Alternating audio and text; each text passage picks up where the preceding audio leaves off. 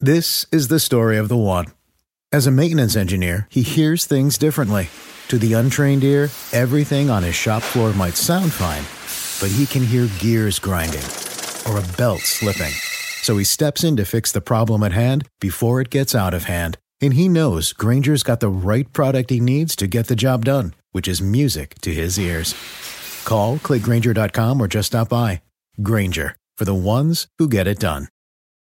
Do you want a beautiful lawn? Enter TruGreen, the easiest way to get a great lawn. Just water and mow, and they'll do the rest. Weed control, fertilization, aeration, and more. TruGreen is the official lawn care treatment provider of the PGA Tour, and they have a verified best price, which guarantees you the lowest price with no compromise on quality. You do you. Let TruGreen do your lawn care. Visit trugreen.com, T R U G R E E N.com to get the best lawn at the best price with the best people. Guaranteed. Hello, I'm Peter King, welcome to the MMQB podcast with Peter King, where I take you inside the minds of the biggest influencers in the NFL. This week, Atlanta Falcons quarterback and MVP candidate Matt Ryan, and Mike Florio, the founder of Pro Football Talk and NFL analyst for NBC Sports. I asked Ryan about the difference in his game this year under offensive coordinator Kyle Shanahan. He's put everybody in positions to succeed. You know, he plays to people's strengths and tries to put people in position to succeed and that and that's why I think you see so many people catching passes, catching touchdowns for us is because he's putting guys in positions to be successful. I asked Florio, how did a West Virginia lawyer like him get into the football media business? I saw this website nfltalk.com. I thought I'll have to check that out and I started to go to it. It's like instantly I was hooked, hooked. And they had a, a little ad at the top that they were looking for writers. And I thought, hey, I, what the hell? I'll throw something together and send it in. Now, my conversation with Atlanta Falcons quarterback Matt Ryan. Back on the MMQB podcast with Peter King. Uh, I'm here now with Matt Ryan, the quarterback of the Atlanta Falcons, the second seed in the NFC playoffs as we continue to preview the 2016 season NFL playoffs. Uh, Matt, thanks so much for joining me. Yeah, absolutely, Peter. Happy to be on. Okay.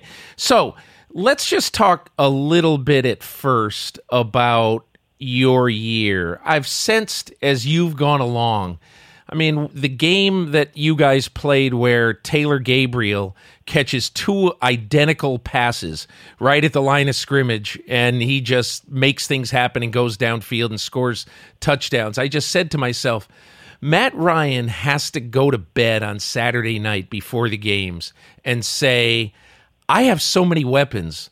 We could win the game with any of six or seven guys tomorrow. So, as a quarterback, what is that like for you to know going into any game you've got such a multiplicity of threats? It's a great feeling. It, it really is. I mean, when you have multiple guys who you trust uh, to make plays at any time in the game, whether it be through the pass game or the run game, it's a really comforting feeling, and, and I think it makes it makes a defense, you know, stress about all right, if you're going to take this away, we've got no problem doing this, and and they've really got to be concerned with all facets of of our offense, and and uh, you know that's been fun. That's been fun to be a part of that this year. You know, I'm curious, especially about Gabriel and how he just kind of appeared out of nowhere. You wouldn't necessarily think that a guy who gets cut by the Cleveland Browns could come in and do as well as he has, but I wonder you know, to me, he's the perfect kind of guy who can play a role and who you can find 15 snaps for in a game and say a defense really has to account for him. Yeah, absolutely. You know, I, I remember when we picked him up uh, after training camp, in the first week he was here. I mean, the first day we went out onto the practice field and I saw him run. I said we, he's going to help us out, and I think his success has been, you know, in large part to how hard he has worked. But I think there's also the guys around him have helped that too. I mean, when when people have to account for a lot of different people, that opens up things for Taylor, uh, and he certainly made the most of it with his opportunities. Matt, I'll always think this year, looking back on this year for you, that you guys had to have grown as a team on your road trip out to Denver and Seattle. And to refresh people's memory, you went to Denver early in the season when it still looked like Denver was a legitimate 13 win Super Bowl threat, and obviously they didn't end up making the playoffs, but they were that was a really really good team. You go out there play very well offensively and then you go up to Seattle and if not for a non-pass interference call near the end of the game, you could very well have won that game too. So take me onto your team for that little road trip at the beginning of the year and what did that mean to your team on both sides of the ball?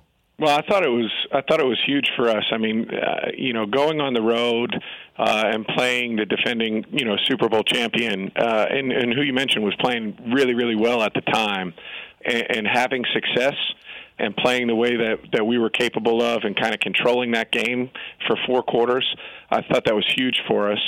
And then, you know, playing Seattle the following week, I think traveling from Denver up to Seattle and spending the week there uh, in the hotel together for the entire week and it, was just us on the road and, and not a whole lot of distraction. Uh, I thought I thought that really brought our team together. It was a cool opportunity for guys to spend more time than you usually would together, uh, and I think relationships became tighter as a result of that road trip.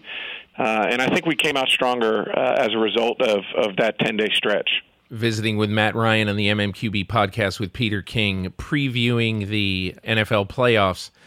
Matt, you've been there now since 2008, so you've just finished now, you're finishing your ninth season. What would you say? And I'll never forget the day you were drafted. I was in Atlanta the day you were drafted. And I mean, it, this seems like so, so long ago. But I'll never forget that day. There was a segment of that city that was going to be married to Michael Vick forever. And, you know, and obviously they were trying to replace Michael Vick.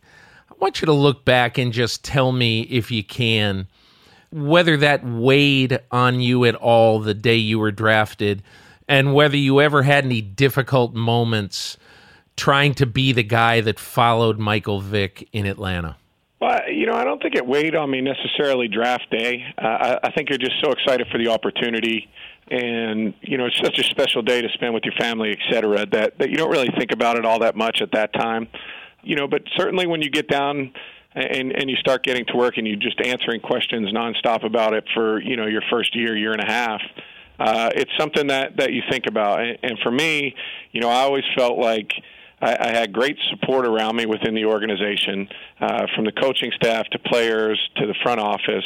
Uh, the support was there in the building, and you know, I, I just felt like nobody was putting any added pressure on me to do any more than just you know play my position and do the best I could, and, and that's kind of the mindset that I had uh, early on in my career was to just worry about you know doing my job the best I could uh, and, and trying to win football games. Because ultimately at the end of the day I think fans come around to winning, and uh, you know we've done a good job of that throughout my career. We've had some tough stretches, but uh, we've done some you know some some pretty good things, and hopefully we're we're trending in the right direction and and uh, can play our best football moving forward.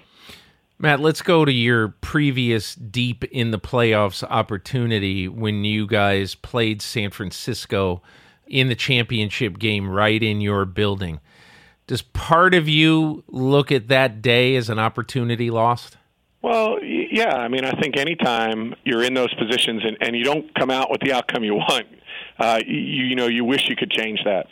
But you know, uh, that's also a motivating thing. I think for me moving forward is uh, you know, you want to get back in those positions uh, and you want to give yourself another opportunity uh, because you learn so much, I think, from those experiences, good and bad. And, and um, you, you know, so I, I think it's motivated me throughout the last couple of years to, to just do my best and try and get back in that situation and, uh, you know, understand that we're capable of making the plays when we need to. So, Matt, as you look at the field right now, and I realize you're a one game at a time guy but how do you like your chances this year? And when you look at your team, what's important for the Atlanta Falcons to win in this postseason? Well, you know, I, I really I feel good about our team. I, I think we've got um, you know a team that has continued to get better as the year's gone on. I think on both sides of the ball, I think we've improved defensively. I think certainly we've gotten better as an offense. Uh, and, and I always think that's an important thing. I think you want to be trending in the right in the right direction, and, and we've been trending on improvement the entire year. So that's one thing that I'm encouraged about. Uh, and, and as far as you know, the field, I, I think that you know we have the mindset that regardless of who we go against, uh, we feel like we can play with anybody in this league and get the win any week. And so, uh, you know, I feel good about our chances, but you know, at the end of the day, it comes down to uh, when we have our opportunity, whoever that's going to be in two weeks, uh, just playing the way that we're capable of and not making any more of it or any less of it, uh, just doing the things that we've done all year. Does any part of you, having gone to Boston College, look ahead and start to kind of in a sporting way fantasize about playing Tom Brady and the Patriots in the Super Bowl?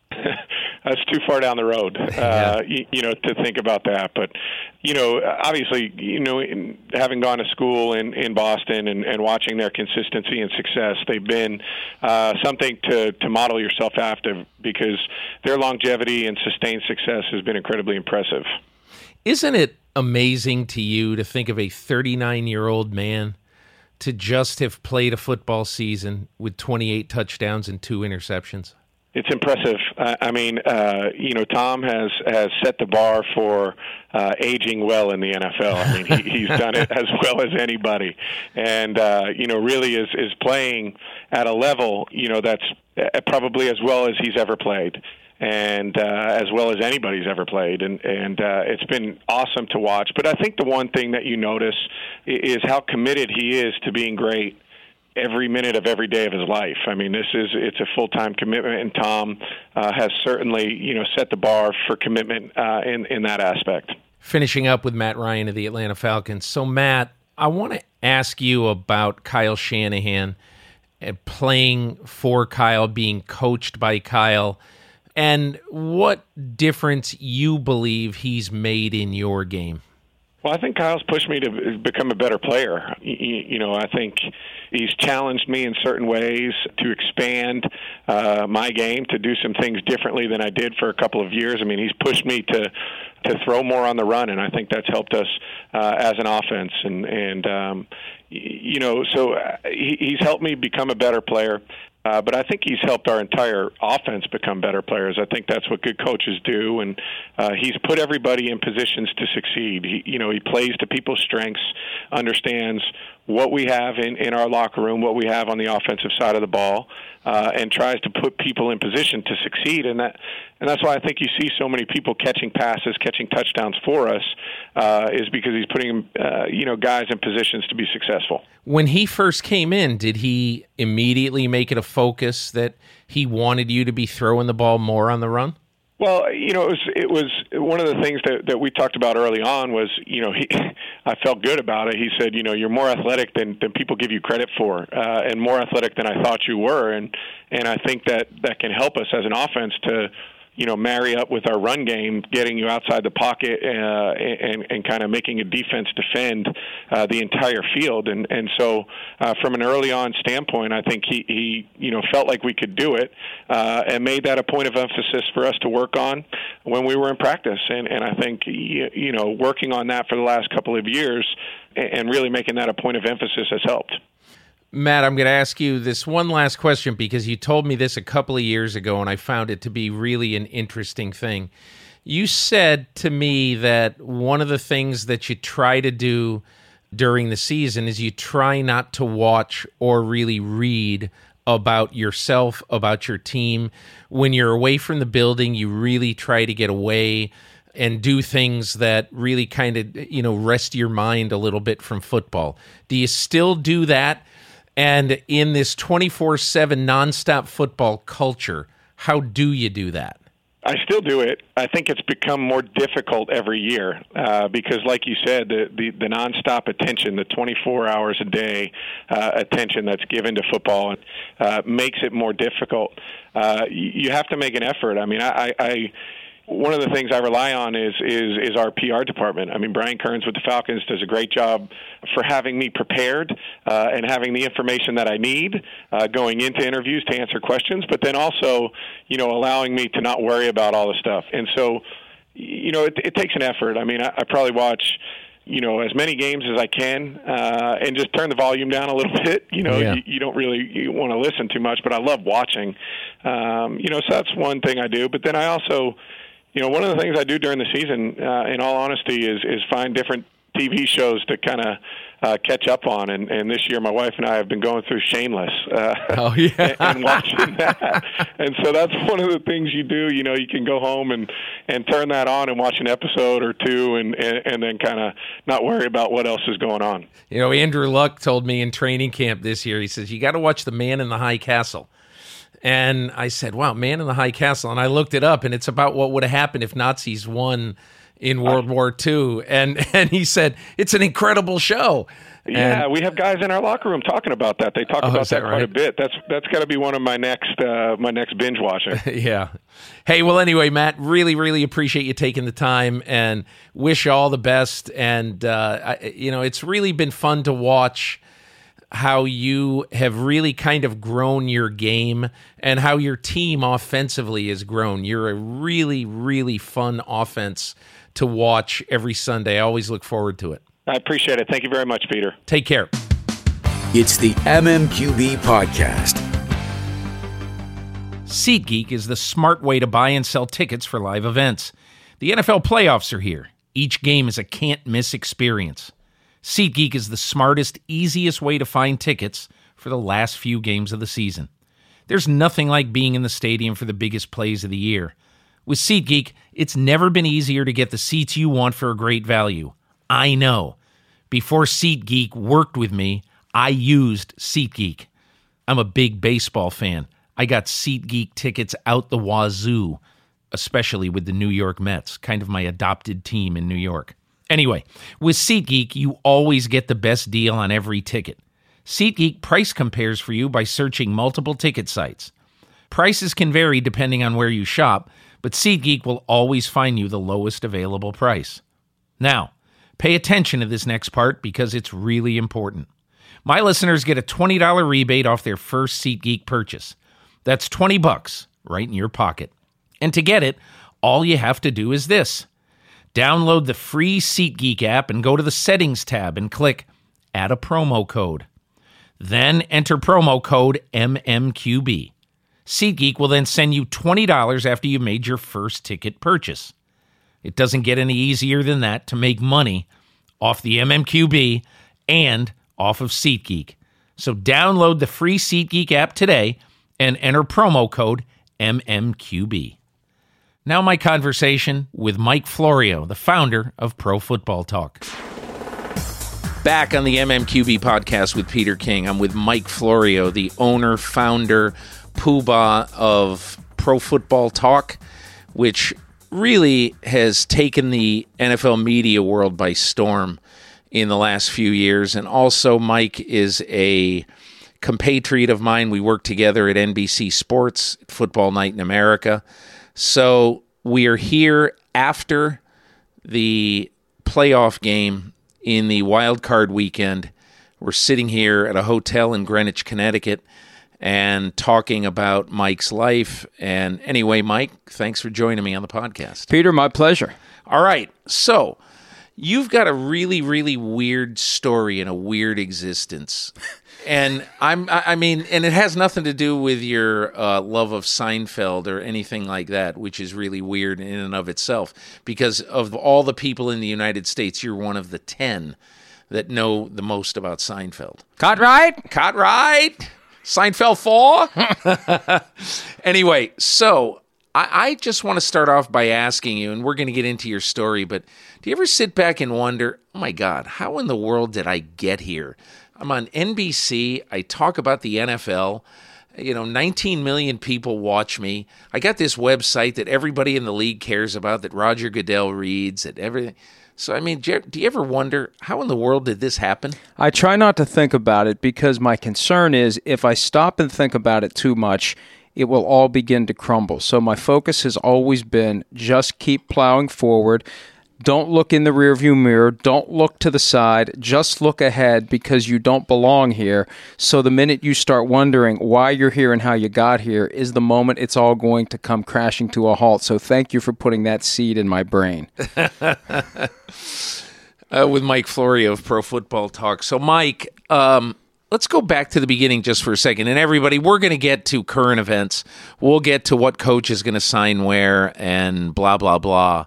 But as you know from the year of doing this podcast, I always try to find out some things about people and why they are where they are. So I want to start and ask you you're a lawyer in West Virginia, and you start to think, man, I, am not sure if I really want to do this for the rest of my life.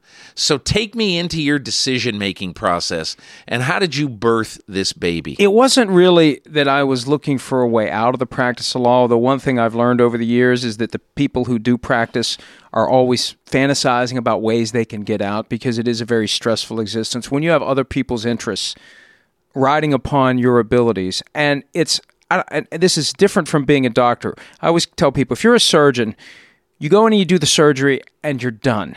And it's very important and it's very critical during those moments that you're doing the surgery, but you sew up the patient and it's over and you move on to the next one.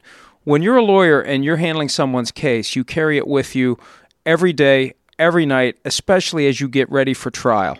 And I always wanted to do trial law. I wanted to be a litigator. I wanted that adrenaline rush that comes from being in that moment where you have to know what you're going to say. You have to be ready for whatever happens. You have to think on your feet. You have to embrace that moment. And it really is an intoxicating feeling when you're in that moment. But the thing is, to get to that moment, you have to put hour and hour and hour and hour of research and preparation and thought into it. And you carry it around with you everywhere you go. You're always thinking about it. You wake up in the middle of the night and you have an idea and you can never get away from it. And so for me, I enjoyed it. It was rewarding.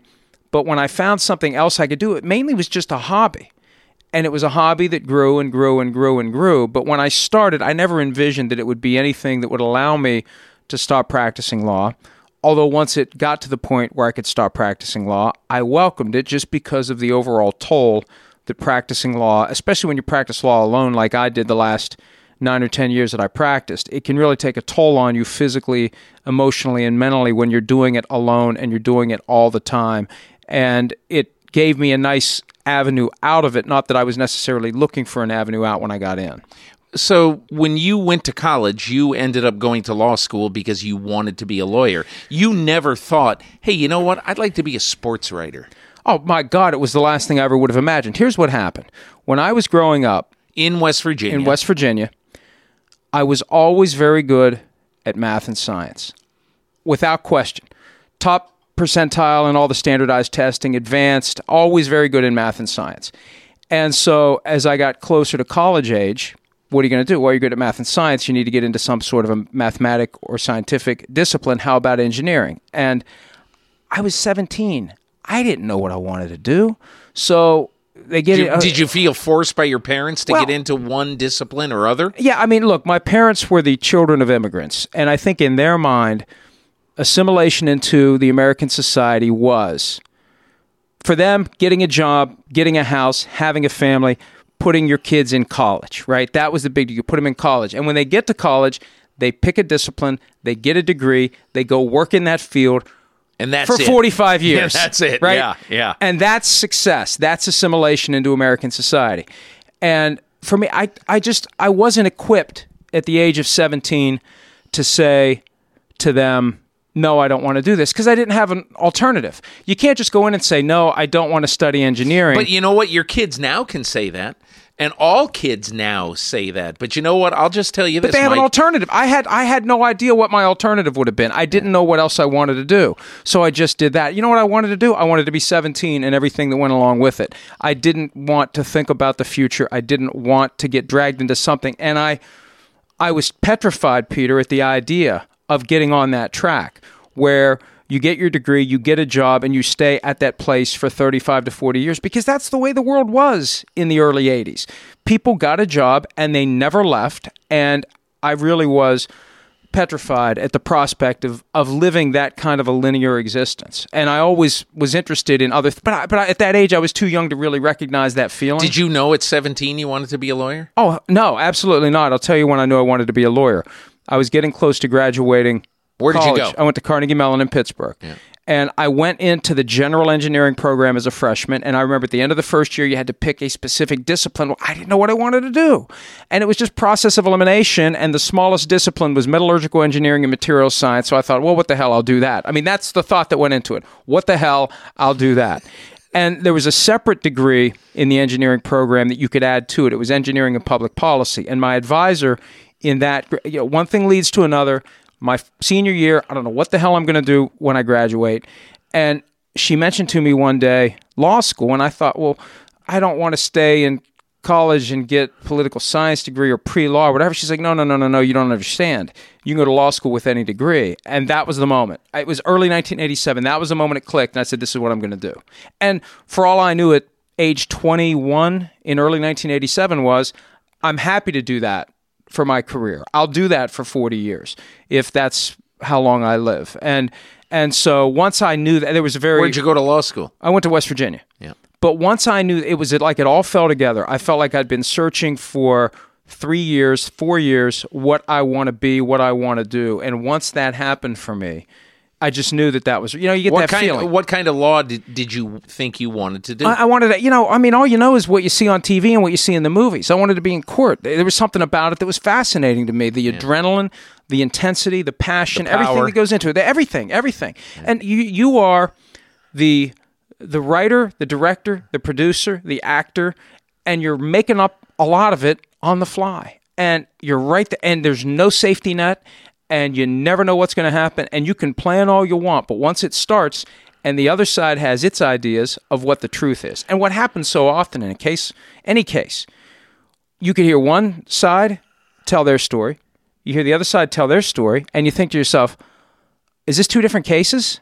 That's how sharp the disagreements are in so many of these. And that I, I didn't know that it was going to be like that. I just thought this is an opportunity to do something that feels, you know, that, that has that real challenge to it and the interpersonal skills that you need to have. And and you know, at that age I was kind of trying to push myself consciously or not away from math and science. Learn how to write, learn how to speak on your feet, you know, kind of come out of the shell a little bit. I was very shy and reserved when I was younger. So as I pushed myself away from the things that I was always good at into something else, that for me, it just it was kind of like a neat feeling like, hey, I don't have to be pigeonholed into the guy who's good at math and science. I can develop other skills. So that was that was the moment, early 1987, when it all came together. uh, with Mike Florio, the founder of Pro Football Talk. So, Mike, what was your best moment? What was your worst moment in a courtroom? My worst moment was You lost a case. Yeah, oh yeah, I lost a case. All right, I lost a case that I thought I was going to win. I thought I had a great case. I got a great case for you on L.A. Law. Remember that one, Costanza? oh, I got a great case. It was it was it was not quite as bad as the case of the the cat that George killed, but you know, I ended up practicing at a couple of large firms from the defense perspective in civil lawsuits, representing companies that had been sued. And in 2000, I left the firm that I was practicing with and I started my own firm. And I decided I was going to represent individuals. And I was going to represent individuals who have been wronged in some way by companies, typically larger companies, because that's one of the factors. If you are going to represent individuals who sue a company, it's helpful that the company has resources that they can settle the case or pay the judgment. You don't want to be representing individuals who sue companies that have no money because then all you carry around is a piece of paper that is essentially worthless. So I had a case against a large retailer who shall remain nameless. Macy's. No, but a, a large retailer that has a store in pretty much every city in the world. And and I mean, I thought it was a really good case. I busted my butt on it, and I thought this is a great case, and I proved how they wronged my client, and this and it all fell together just right. And this is and and I am going to be vindicated. I've been working on this thing for months, and the jury goes back, and the worst thing, and the thing that I grew to hate, is waiting for the jury, because you don't know how long it's going to be. It could be five minutes. Do you sit in the courtroom? You Or- sit in the courtroom and you can mill about, or you know, if it's long enough, they'll tell you to go get lunch, and they've they've I don't know. Did we have cell phones back in those days? There were cell phones. 2001. This is when this happened. They'd contact you if something happened, and so, but you just wait, and it to the point where sometimes you just want it to be over with. Yeah, I'll take the loss. I just Yeah, want it to be over with. yeah. I can't take this feeling any longer. But sitting there in the courtroom and you hear the knock on the door when the jury returns the verdict, and what typically happens is, you know, because on TV they have the four person read the verdict and it's all dramatic. A lot of judges will call the lawyers up to the bench and show the verdict form that shows, you know, the outcome of the case. Is that what happened in this case? Yeah, yeah, yeah. And so I so I walk up and I see the the form and I'm just like, it's like, I gotta I gotta figure out how I'm gonna walk back to the counsel table without collapsing. And and it was just it was Was such your an client at the table? he was at the table and I can't remember if I told him before or after they read it because you just you just have to you have to compose yourself and you come back and you sit down and we lost the case and it just it was a horrible feeling. So that was the worst day. That was and that was my 36th birthday. What a birthday present that was. It was June 8th night of 2001 and that was the worst moment. Uh, but the best Do you moment, feel like at that moment that you have failed your client? Or Yes. Do you feel that that jury is effed up and I didn't fail my client, they failed my client? the natural inclination for any lawyer is to blame somebody blame else. somebody else. Right. And that's one Trump syndrome. And what happened was in a state like West Virginia, where, and it used to be this way, I think it's changed since I've gotten out of the profession because it has swung hard to the right. It used to be that the court system was perceived as too liberal, as too willing to redistribute wealth.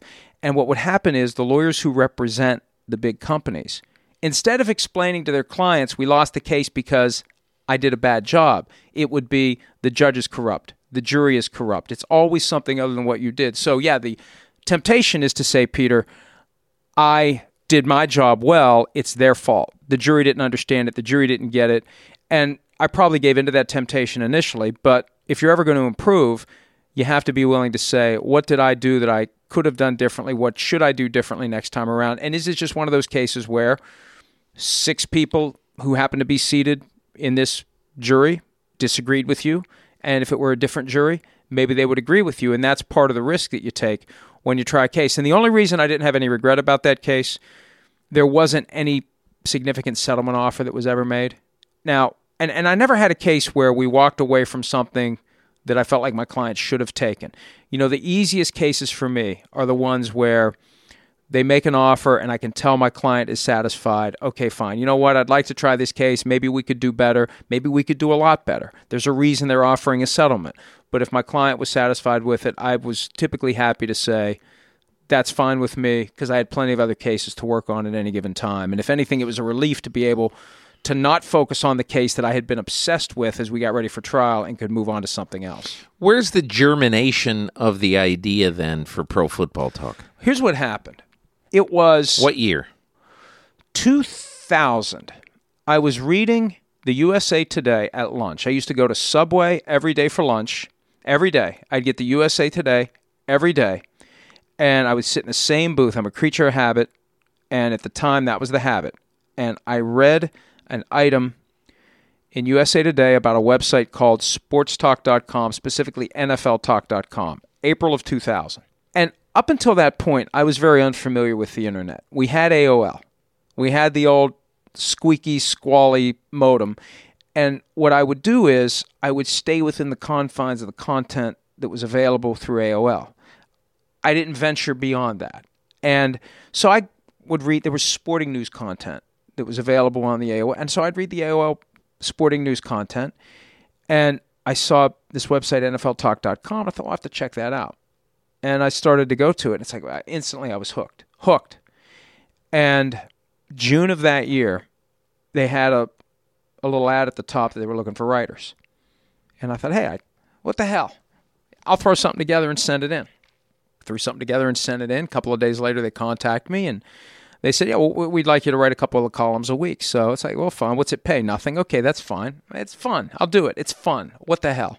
And it's one of those things where you start doing it and you like it. And hey, you know, I'm not bad at this. And yeah, they're not paying me, but it's kind of fun. It's a nice little hobby. I kind of enjoy it. And I always had this vague sense that, you know what, if you keep working at this, you never know where it's going to go. I'll just keep doing it. And every once in a while, you know, because your spouse is always the one that looks out for you in these situations. They're always very sensitive to the possibility that you're getting screwed by somebody. So you get the question like, well, now, wait a minute, what is it you're doing and how hard are you working and what are they paying you? And it's like, yeah, I understand, but that's okay. I, I just, I want to keep doing it. I appreciate you looking out for me, but I just want to keep doing it. And it was one of those things where they give me a little bit more, they'd give me a little bit more. I do a little bit more, I enjoy it, and I still wasn't getting paid. And it all culminated, Peter, in early 2001 sportstalk.com, which was a collection of websites NFL Talk, NBA Talk. It's set up a lot like the NBC Sports Talk blogs are now, where it's one for every sport. They ran out of money, it imploded, and ESPN came in and bought the carcass. And one thing leads to another, and they hired me to do like a daily update through the ESPN.com insider service. That all happened in May of 2001, and that's when everything changed. Now, that's a different chapter in this journey altogether because at that point, I'm practicing law full time and I'm doing this from 5 a.m. till 10 a.m. every morning. And I don't think ESPN.com ever knew that I was practicing law full time. But that's when it all changed. That's when I started to get paid. And that's when I really knew that if I keep at this, you know, one of these days down the road, that's all I'm going to be doing. This is the MMQB Podcast. QB Podcast. I want to ask my listeners a quick question. How would you like to get three home cooked meals for free? Well, all you have to do is remember these four letters MMQB. That's easy enough, right? Now keep listening and I'll tell you how to get these free meals. Look, we all know there's nothing better than a great home cooked meal, and no one makes it easier for you to do that than Blue Apron. Their mission they make incredible home cooking accessible to everyone. Blue Apron knows that when you cook with incredible ingredients, you make incredible meals. So they set the highest quality standards for their suppliers and only bring you the best ingredients, all right to your door. New recipes are created weekly and are not repeated within a year. Variety is the spice of life. Choose your meals from a variety of recipes, or let Blue Apron's culinary team surprise you. Now comes that part about the three free meals I was telling you about.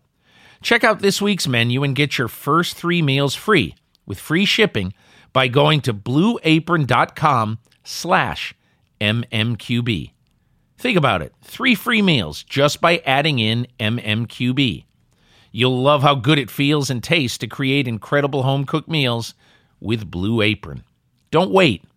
Once again, that's blueapron.com slash MMQB. Blue Apron. It's a better way to cook.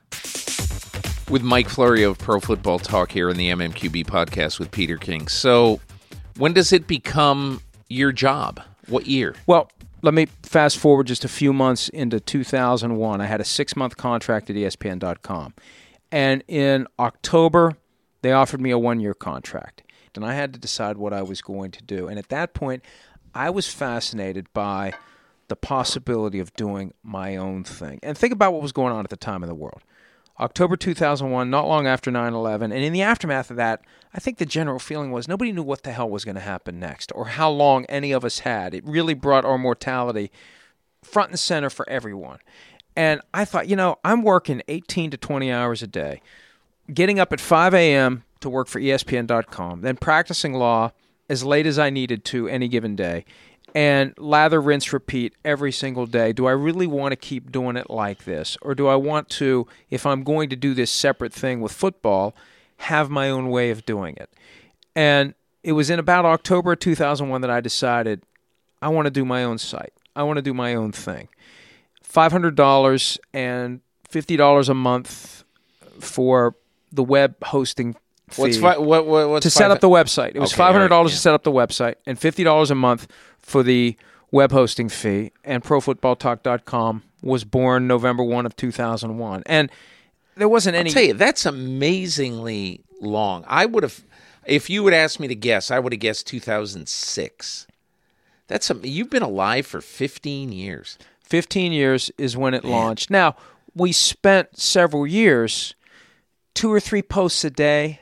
I used to not post anything on weekends. I mean, it's hard to imagine that as competitive and as flooded as the internet is now with information. And there's that constant pressure to have another story, another story, another story. Back in 2002, 2003, there was by no means comprehensive coverage of the NFL at ProFootballTalk.com. There would be three stories in the morning. I had a collection of links, and I called them one liners then, and I call them one liners now. And now, what we try to do every day is have 32, one per team. Used to be 10 to 15, maybe.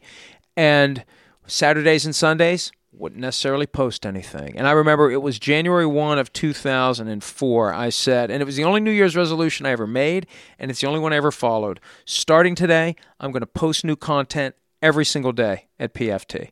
And I challenged myself to have something new every single day. And it wasn't, it's even then, we started making money in 2006. That's when Sprint came along. Ted Moon from Sprint contacted me out of the blue and wanted to work out some sort of a deal where Sprint would be the presenting sponsor of ProFootballTalk.com. And I was like, Are you kidding me? And one thing leads to another. And that was the moment when that crystallized, when that deal was done.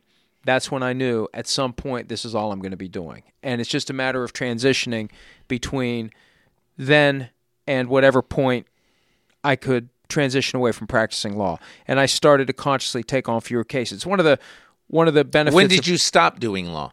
Well, it was part of the condition of joining NBC. That was one of the things they asked for. You need to stop practicing law. So, July 1 of 2009 is when PFT aligned with NBC.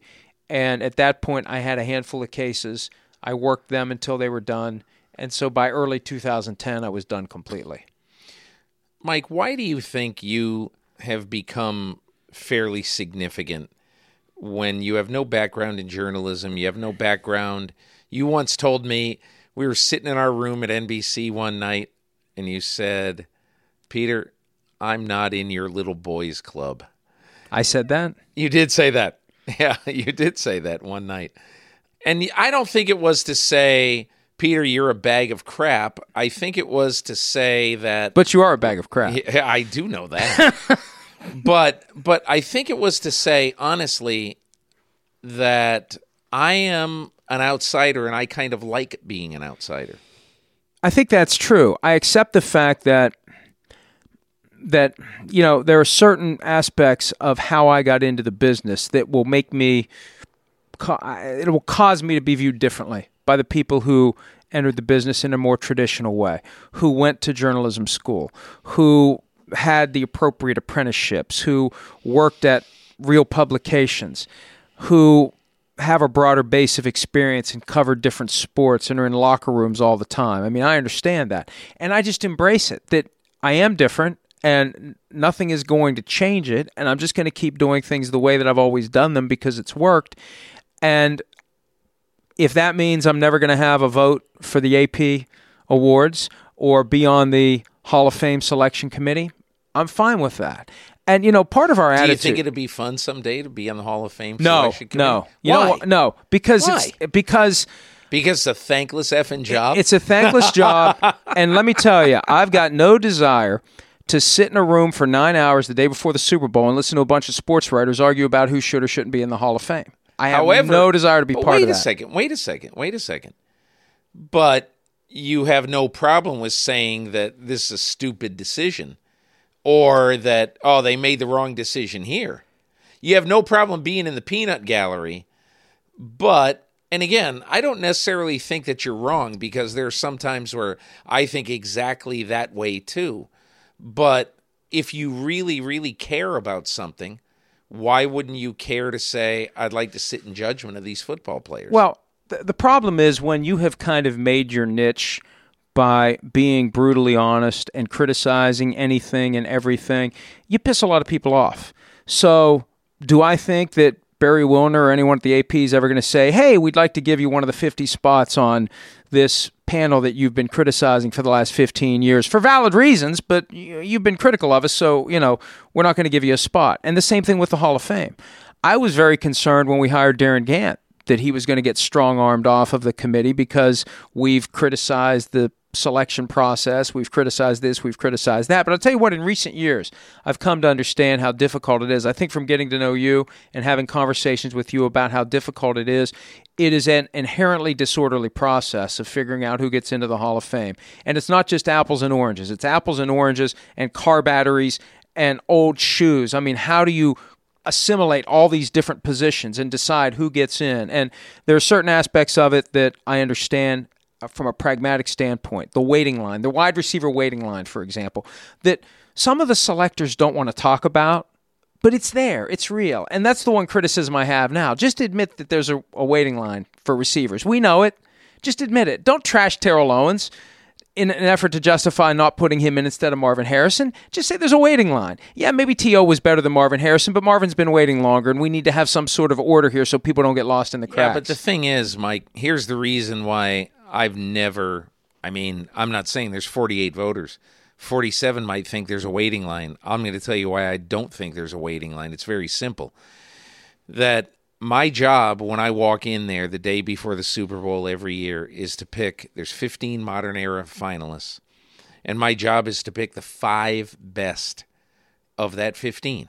But that's not always what happens. That well, but I, am just saying I'm one of 48. But but let me just say one. But, I, but thing. I'm saying even th- but even then, even though you go in there with the intent of selecting the best five of that group, sometimes sometimes other factors come into play, and that's okay. You're right because the year that Warren Moon got in, I didn't think it, Warren Moon was going to be in my final five. But at the end of the discussion, we must have talked about Warren Moon for 50 minutes. I said, you know what, Warren Moon belongs in the Hall of Fame. But I'm going to say one thing about receivers. Okay, look, I voted scars and all for Terrell Owens. Okay.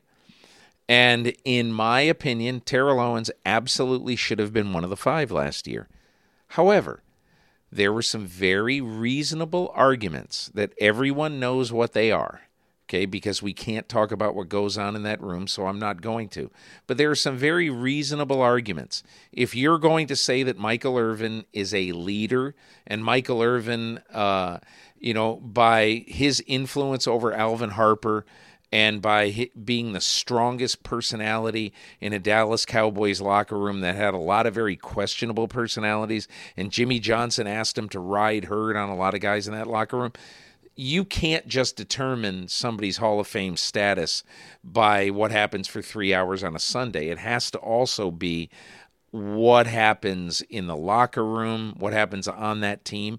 And so Terrell Owens, has been a jerk in some of the places he's been. How does stabbing a guy in the neck with scissors factor into the assessment of Michael Irvin? He is certainly not without flaws. that is a heck of a way to explain a guy who stabbed a not. teammate in the neck I mean, with scissors. For all the yeah. flaws of Terrell Owens, I'm aware of no stabbing of anyone in the neck yeah. with scissors. And isn't it funny how we're not allowed to talk about Michael Irvin stabbing a guy in the neck with scissors, even though he did it, and there's no disputing but, that he did it? And I'm not, I'm not saying but. I'm not saying but.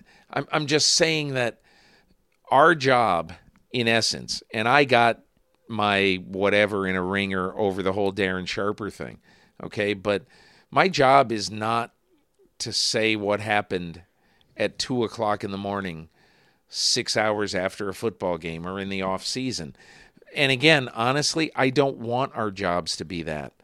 And if they are going to be that, I want a list of crimes and I want a list of crimes, and then I want a line of demarcation with those crimes, in which we then say, if you're guilty of one of the following crimes, one of the following felonies, you can never go in the Pro Football Hall of Fame. I think it's more know it when you see it, though. I think that's what the test needs you to be. You cannot ask 48 unique individuals to say, do whatever you think. You can't do it. I think part of the problem too right. is I think part of the problem too is Peter and you and I have had this discussion before. If you start including off field behavior now as a disqualifying or at least limiting or delaying factor.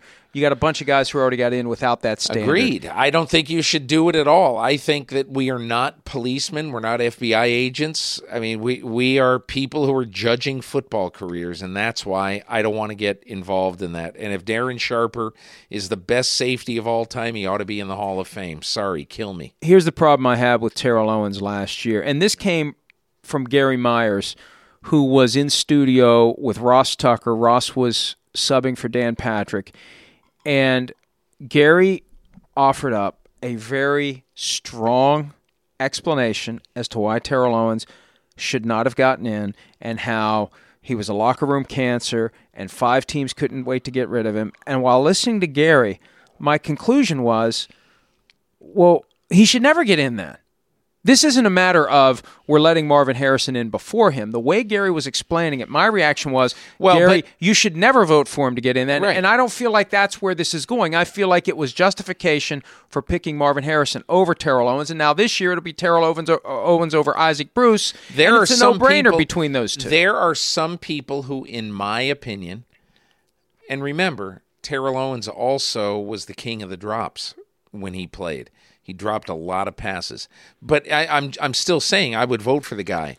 But just remember one thing that there's 48 people and maybe some of them will never vote for Terrell Owens. And I would agree with you. If a guy is passionate and adamant, okay, so I've not voted for Terrell Davis.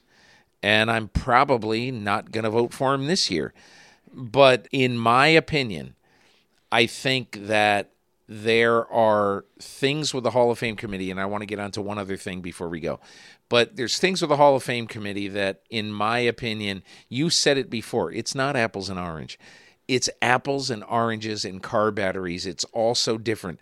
I had somebody from Jacksonville, a writer, Gene Frenette, call me this week and say, What do you think of Tony Boselli's chances? And what do you think of Brian Dawkins' chances? And and so we were talking about other guys. And one of the things that we ended up talking about was limited career. And so I said, this is going to be a real tough thing because Tony Boselli had six great years. And his greatness was there for all to see. And when I say great years, Mike, I once covered a game with Derrick Thomas against Tony Boselli. right after Derrick Thomas had some humongous game, and everybody said, "Man, this guy's the next Lawrence Taylor." And he went to Jacksonville the next week, and he never came. He never sniffed the quarterback. He never sniffed Mark Brunell because Tony Boselli just slaughtered him, or that whole game. And so that sticks in my mind. So when I see that, I say, okay, I know he had a Dwight Stephenson type career. I know he had a short career and people will say, "Well, geez, then what about what about Terrell Davis?" Well, Terrell Davis had four years, and you know, four years is different than six. Plus, it can't escape from my mind that all the running backs that followed Terrell Davis all were 12, 13, 1500 yard rushers, the next two or three of them.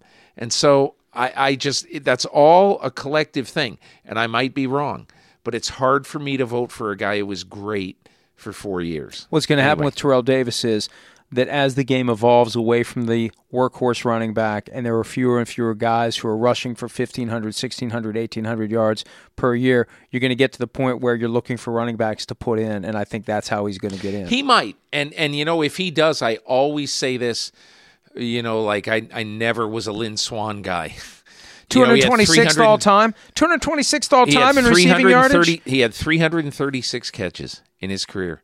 He averaged like 2.7 catches a game in his career.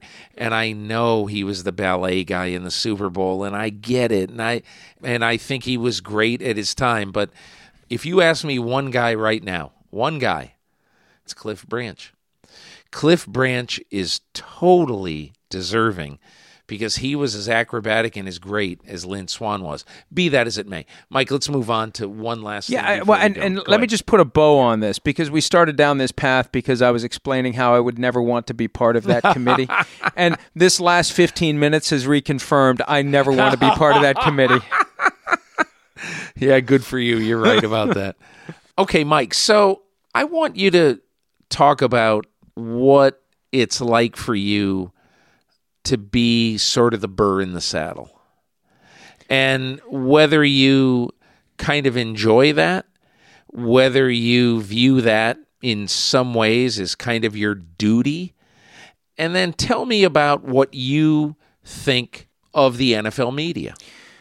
Well, I like exposing BS because I can do it in a very organic and authentic way. I get upset when I think that someone is lying to me and to the world generally. And I see it. I I can't believe they're trying to get away with this. So I become motivated to expose it. And I think that taps into what I did for 18 years practicing law because you're constantly trying to expose someone's BS, whether it's the other lawyer, whether it's a witness, whoever it is. You're trying to expose it and explain to someone why so and so is full of crap.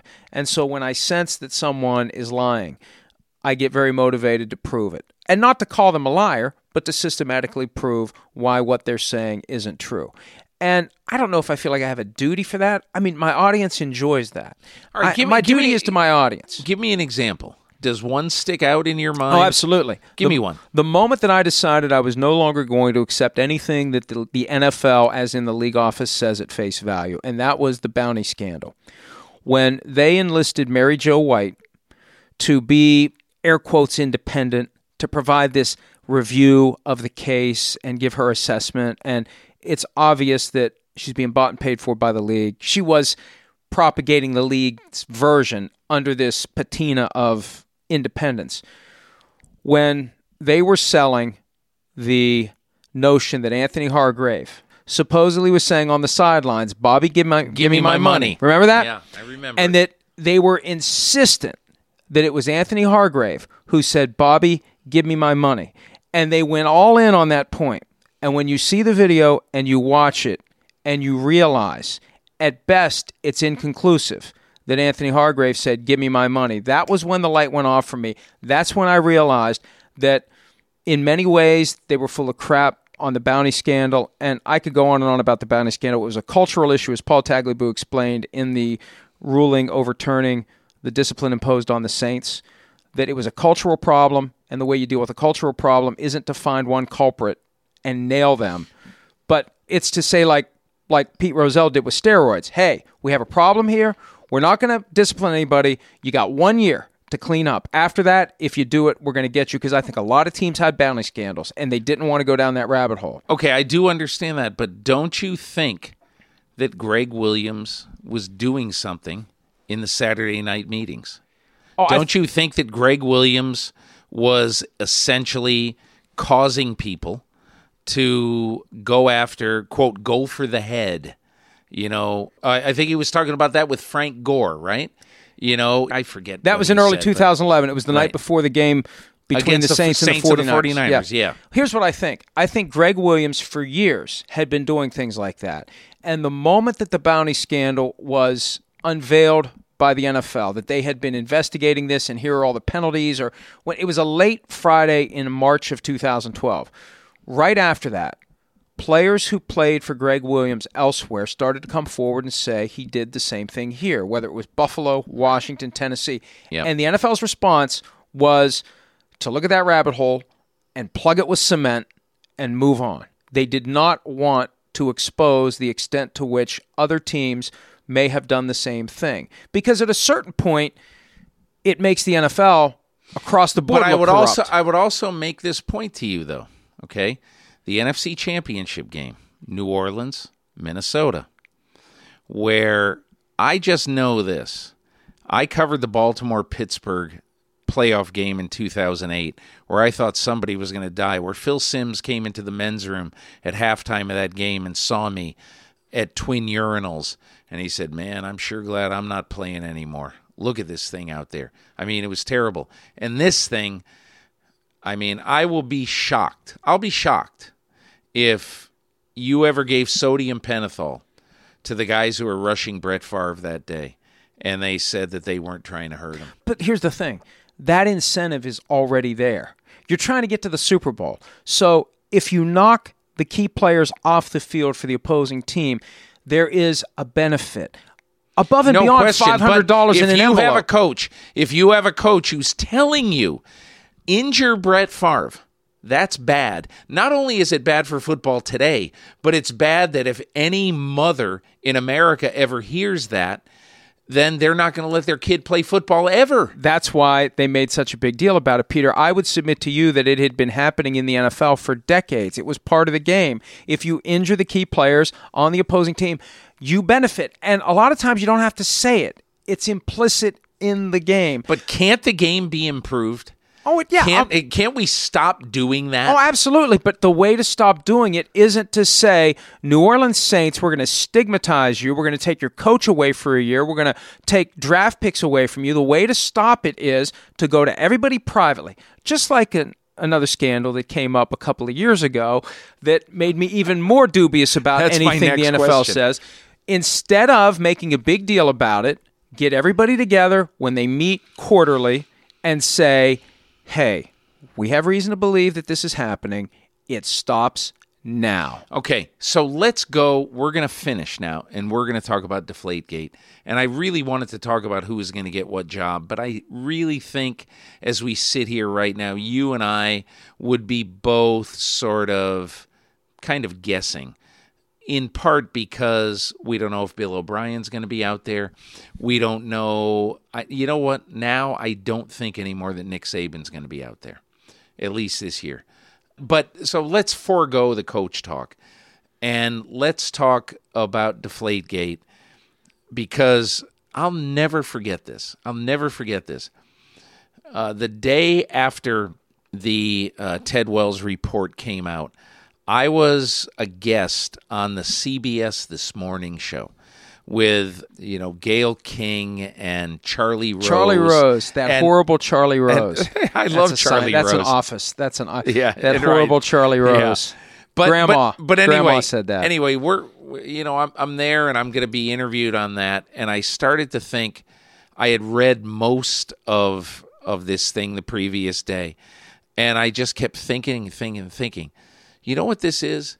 This is the NFL has just killed an ant with a steam shovel. It's just you know they've killed an ant with with you know with far too much force. So I went on and I and I said that and I honestly felt and I feel to this day after reading that report that Mike Florio the lawyer had to read that report and be outraged by it because even though the NFL does not have to prove anything beyond a big reasonable doubt. The NFL, it just has to be 51 49. That's all it has to be. So, in other words, when I read that and when I read the report, and when you average out the 11 footballs that the Patriots had, you know, and they were done by two gauges, and when you average them out, they're right at the low end of what Ted Wells thought would have been admissible. Anyway, I want to hear what you think about the Brady suspension and the Wells report as a whole. When the Wells report report came out, Peter, the first thing I did was I searched it for the raw PSI numbers that were obtained from the Patriots footballs because we had the initial reports. Both Chris Mortensen and you had the initial reports of 11 or 12 footballs being two pounds under or something to that effect. A few weeks after that, and I think it was specifically the day of the Super Bowl, Ian Rapoport of NFL Media reported that most of the balls were just within a few clicks of 12.5 psi. That was his term, a few clicks. And that maybe some of the balls were a pound, but most of them were within a few clicks or something like that. And what I did at that point, because we had a five hour pregame show for Super Bowl, and I had been getting information from people and I, you don't want to out your sources, but I had been getting information from people who knew what was going on about where it was going to go from there. And I got multiple people on the phone during that five hour pregame show. People who should know and would have had reason to get the truth out. Let's get the truth out. I mean, the NFL disputes false reports all the time. If there's a false report out there about how low these footballs were below the minimum, let's get the truth out there. And I was literally begging people who were in position to know the numbers during that Super Bowl pregame. We're on the Tell me the numbers. Tell I me, remember. Just tell We me the there. numbers. Yeah. Let's get the numbers out there. Surely you have the numbers. And they gave me the runaround. And that was the moment. And you know when you're getting the runaround. That was a moment I said, okay, fine. The minute this Ted Wells report is done, the first thing I'm doing is looking for those PSI numbers. Let's see what they really are.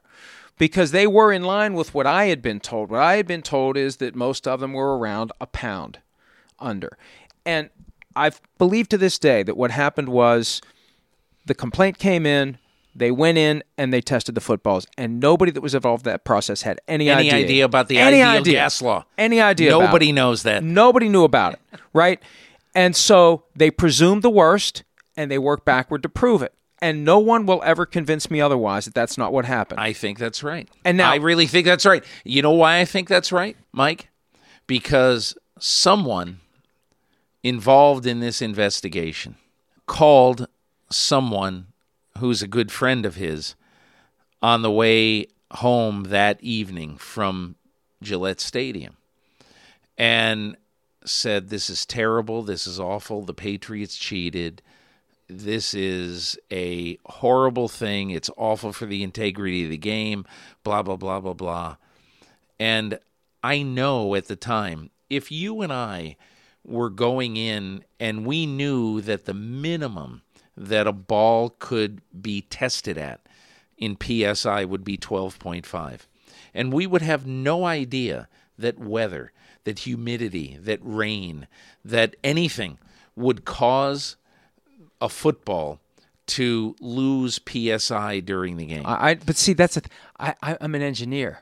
That's Yeah. the first thing I thought of, Peter. PV equals NRT, the ideal gas law. If you go back in our stories, one of my first stories about it mentioned the ideal gas law. PV equals NRT. But what I'm as the temperature drops, the air pressure drops. what I'm and they saying, had no idea. What I'm saying is, I mean, the letter that was written to the Patriots the next day, that was in the Wells report, and then everything else that was said. To me, it was said by people who were absolutely, totally unfamiliar with the ideal gas law. Absolutely. And so that's where it started from. And if we can talk journalism for a second, so Chris Mortensen writes what he writes, okay? And then I ask people who I know, and without getting too specific, I ask people who I know, and they basically said Mortensen is right. So I just said, league people confirm that Mortensen is, you know, is right. And I truly believe, and I will always believe this, that all of this happened because the NFL, and again, you know what, Mike? We will never know, I don't think. We'll never know if Tom Brady ever told those guys who, you know, the guys who the Patriots conveniently dismissed. We'll, we'll never know if, what exactly Tom Brady said to them. I don't think. Here's Maybe what I think. day. Here's what I think. Yeah. I think something was happening. Something fishy was happening based upon the text messages that Right. were ultimately uncovered. But but I don't believe that on the day in question, the AFC Championship game played in January of 2015, that they actually did it. And wouldn't the ultimate irony be that if whether it was Jastremski or McNally, it was McNally. McNally took the bag of balls into the bathroom. Bathroom, yep. What if he got in there? Because what happened that day was the Seahawks Packers game was in overtime. The officials' locker room was more boisterous and crowded and full than it ordinarily is. That's where supposedly he would take the top off of the footballs. He couldn't do it there that day because there were too many people in the room. He takes it to the bathroom, he puts the bag on the ground, and he thinks, how am I ever going to do this the right way in here? And they probably have cameras all over here. Wouldn't the ultimate irony be if he didn't do it that day and he just took the balls out? Because if you combine the operation of the ideal gas law with tampering with the I don't think he footballs, did it. What, if you combine ideal gas law and tampering, what are the numbers going to be? They're going to be exactly what they leaked to Mortensen. Yeah. And- and it Mike, was- Mike, Mike, you think about this for a second. The 11 balls they have, the average of those 11 balls was 11.30 exactly. And what was in the Wells report is they said it could be between 11.32 and 11 point something. And that that would be, according to the weather that day and the ideal gas law, that's what they should be. So, in essence, that's almost exactly what they were. And that to me just says to me, first of all, as somebody who we both know very well said to me a week after this started, this should have been a $25,000 fine and a strongly worded letter to say, if you're doing something, cut it out. Don't do it anymore. But, and that plus the fact, Andy Benoit of the MMQB has this great thing. He goes, why in the world would that be an advantage? You know, come on. when I it's told- not an advantage. when, when when I told my wife about it in the very early days, she said, "Now what's going on with this Patriots footballs thing?" I said, "Well, they think that the Patriots took air out of the footballs," and she said, "Well, why would they want to do that?" I said, "Because the ball's easier to grip. What? Ha- why do they want the ball easier to grip? Because it's easier to throw." And she said, "Well, isn't that what they want?" I mean, Yeah. is, isn't that the idea of the sport? Yeah. You want to be able to throw the football, and that gets back to the whole 12.5 to 13.5. They don't know where that rule came from. It's just Yeah. always been there. Yeah. It was something they had never enforced. They had never been curious about. They had never given it a second thought, and all of a sudden, it becomes one of the most important indicators of integrity in the game. It and And then when they didn't release it last year, after the year, when they don't release what the measurements were on the spot test, that just said to me, you know what it said to me? It said to me that on that day in Foxborough, when the balls were supposed to go down between like 1 and 1.5 or whatever they were supposed to go down, when they were supposed to go down that, okay, if that had been refuted, in all of the measurements over the 2015 season, they would have released it. But it wasn't refuted, it was confirmed. So when it was confirmed, they said, okay, we're just going to let this go the way it is. And we're going to give some gobbledygook explanation, which Roger Goodell gave, that was, to me, just, it was faulty. the last thing they can afford to have happen is numbers to get out showing that the footballs dipped between 12.5 and that those numbers would be anything remotely similar to what they were that day. And I'm sure that if anybody is still listening to this at this point, they get a lifetime subscription to profootballtalk.com.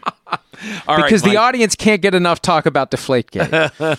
Well, let me tell you, in six states, people will be listening. Mike Florio, I really appreciate you taking all the time. We could do a seven part podcast, but the only thing is, you and I would be the only ones who would care.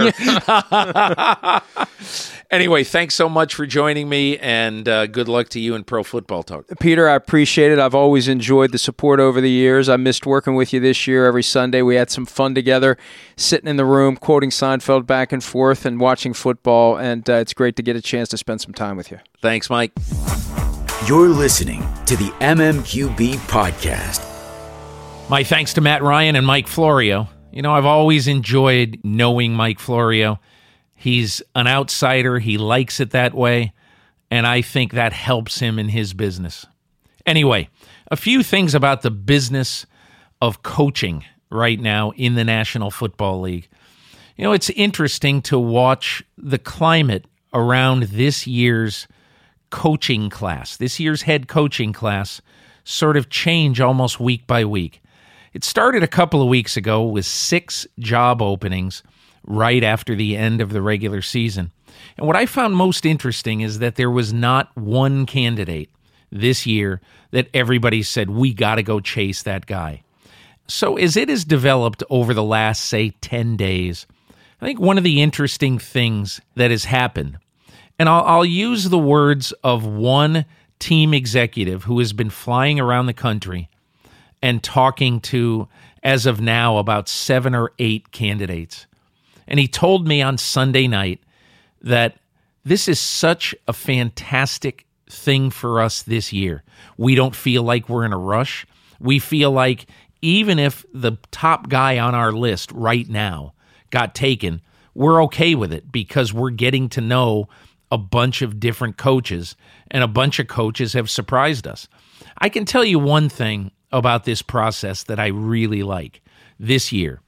When there are no slam dunk coaches, then teams might be more inclined to be interested in going to talk to. And I'm going to give you a candidate right now a guy like Anthony Lynn. Now, you may recognize that name. He was the interim coach of the Buffalo Bills at the end of the season after they let Rex Ryan go. And he had been the offensive coordinator for most of this season after Ryan fired Greg Roman near the beginning of the year. So here's a guy who's been a running back coach, an offensive coordinator, and now a head coach. And he's had a chance to sit down now and talk to several teams. And one of the things that one executive told me on Sunday night is You know, I don't think we ever would have in in another climate where we were really in a competitive mode. I don't think we would have talked to Anthony Lynn. And he said, I'm not saying we're going to hire Anthony Lynn, but he said we really, really liked him. And I have always maintained this about the coaching carousel that teams rush into it headlong without really the benefit of thought. So now where do we stand on the coaching carousel as we sit here in in between wildcard weekend and divisional weekend? I think from what my sources have told me that Josh McDaniels, the offensive coordinator of the New England Patriots, is a very hot commodity. And he most likely, after interviewing on Saturday, this past Saturday, uh, with the Jacksonville Jaguars at 7 a.m., with the Los Angeles Rams at noon, and with the San Francisco 49ers at 4 p.m., all in Foxborough. I mean, how about that? You have three job interviews, they each last between three and four hours. You got to be sharp. You got to be on your game. And bang, bang, bang. You do them right after uh, one, right after another. And in the span of 12 and a half hours, you just got to be on your game for the whole time. But anyway, I know McDaniels impressed uh, a couple of those teams quite a bit. I think one of the other guys, and it's no secret, Kyle Shanahan, the offensive coordinator of the Falcons, is also a hot commodity. I think that the Denver Broncos, uh, who are interviewing Vance Joseph, the defensive coordinator of the Miami Dolphins this week, what's interesting about that interview and about everyone's very high regard for Vance Joseph is that his defense wasn't very good this year. They were 29th rated in the NFL. In their only playoff game, obviously on Sunday, the Dolphins went to Pittsburgh and got absolutely shredded on their first three drives. I think 90, 85, and 80 yard drives for touchdowns on the Steelers' first three possessions. So, you know, I think that although Vance Joseph is very highly regarded, he's going to have to walk in there to these interviews and say, you know, here's why I wasn't quite able to turn around this defense yet, but here would be my plans for your team. I think Mike Shanahan likes him because he could fit into their defensive structure right away. The big question in Denver is who would run the offense if Vance Joseph came in. That's something that is going to have to be taken care of because they got two young quarterbacks, Trevor Siemian, Paxton Lynch. They're likely not to trade for Tony Romo in the offseason. So I think Denver is an interesting place to watch. And finally, one other interesting job, I think, is the San Diego Chargers. And the Chargers are interesting because, in all likelihood, it's not certain, but the most likely scenario, I am told, is that the Chargers will play in the facility in Carson, California, formerly known as the Home Depot Center. And I forget what the name of it is right now, but it's that 28,000 seat soccer stadium, basically. And the Chargers who obviously are leaning toward moving to Los Angeles. I think if they do move to Los Angeles, it's going to be hard to have another lame duck year in San Diego. So I, I, think that at least as of a couple of weeks ago, the thought internally was that there was a very good chance they would move north. And and look, you say, well, geez, then why would anybody take this job? They're going to be orphans of the storm for two years playing in this little bandbox of a stadium. Why would a coach want to coach there? And I say two names, Philip and Rivers. You get the last maybe three or four years of Philip Rivers' very productive career. And that's the only job right now where you have a playoff quarterback who is in the saddle, who you could win with opening day. you know and you know the negative thing is that you're going to be transient for a couple of years so i think that is one of those things that you know a good coach and an aggressive coach an ambitious coach would look at that as hey this is an opportunity for me to have a good quarterback and so i can compete in every game we got two very good edge rushers in melvin ingram and joey bosa that is actually a very intriguing job but your division's very good, and you're going to be living out of a suitcase for two years. Do you really think that you can win big when you're the number four team in your division there right now? So, no perfect jobs out there, no perfect candidates. Let's see where the carousel ends up in the next seven days. Thanks to my guests, Matt Ryan of the Atlanta Falcons and Mike Florio of NBC and Pro Football Talk. If you enjoyed these conversations, be sure to listen and subscribe to other great episodes in the MMQB series, such as my conversations with Drew Brees, Adam Schefter, and Larry Fitzgerald. You can find these on the MMQB.com or on iTunes or anywhere you get your podcasts. And don't forget to leave a review while you're there. Listen to other podcasts in our series as well, with Albert Breer, Gary Gramling, and Andy Benoit.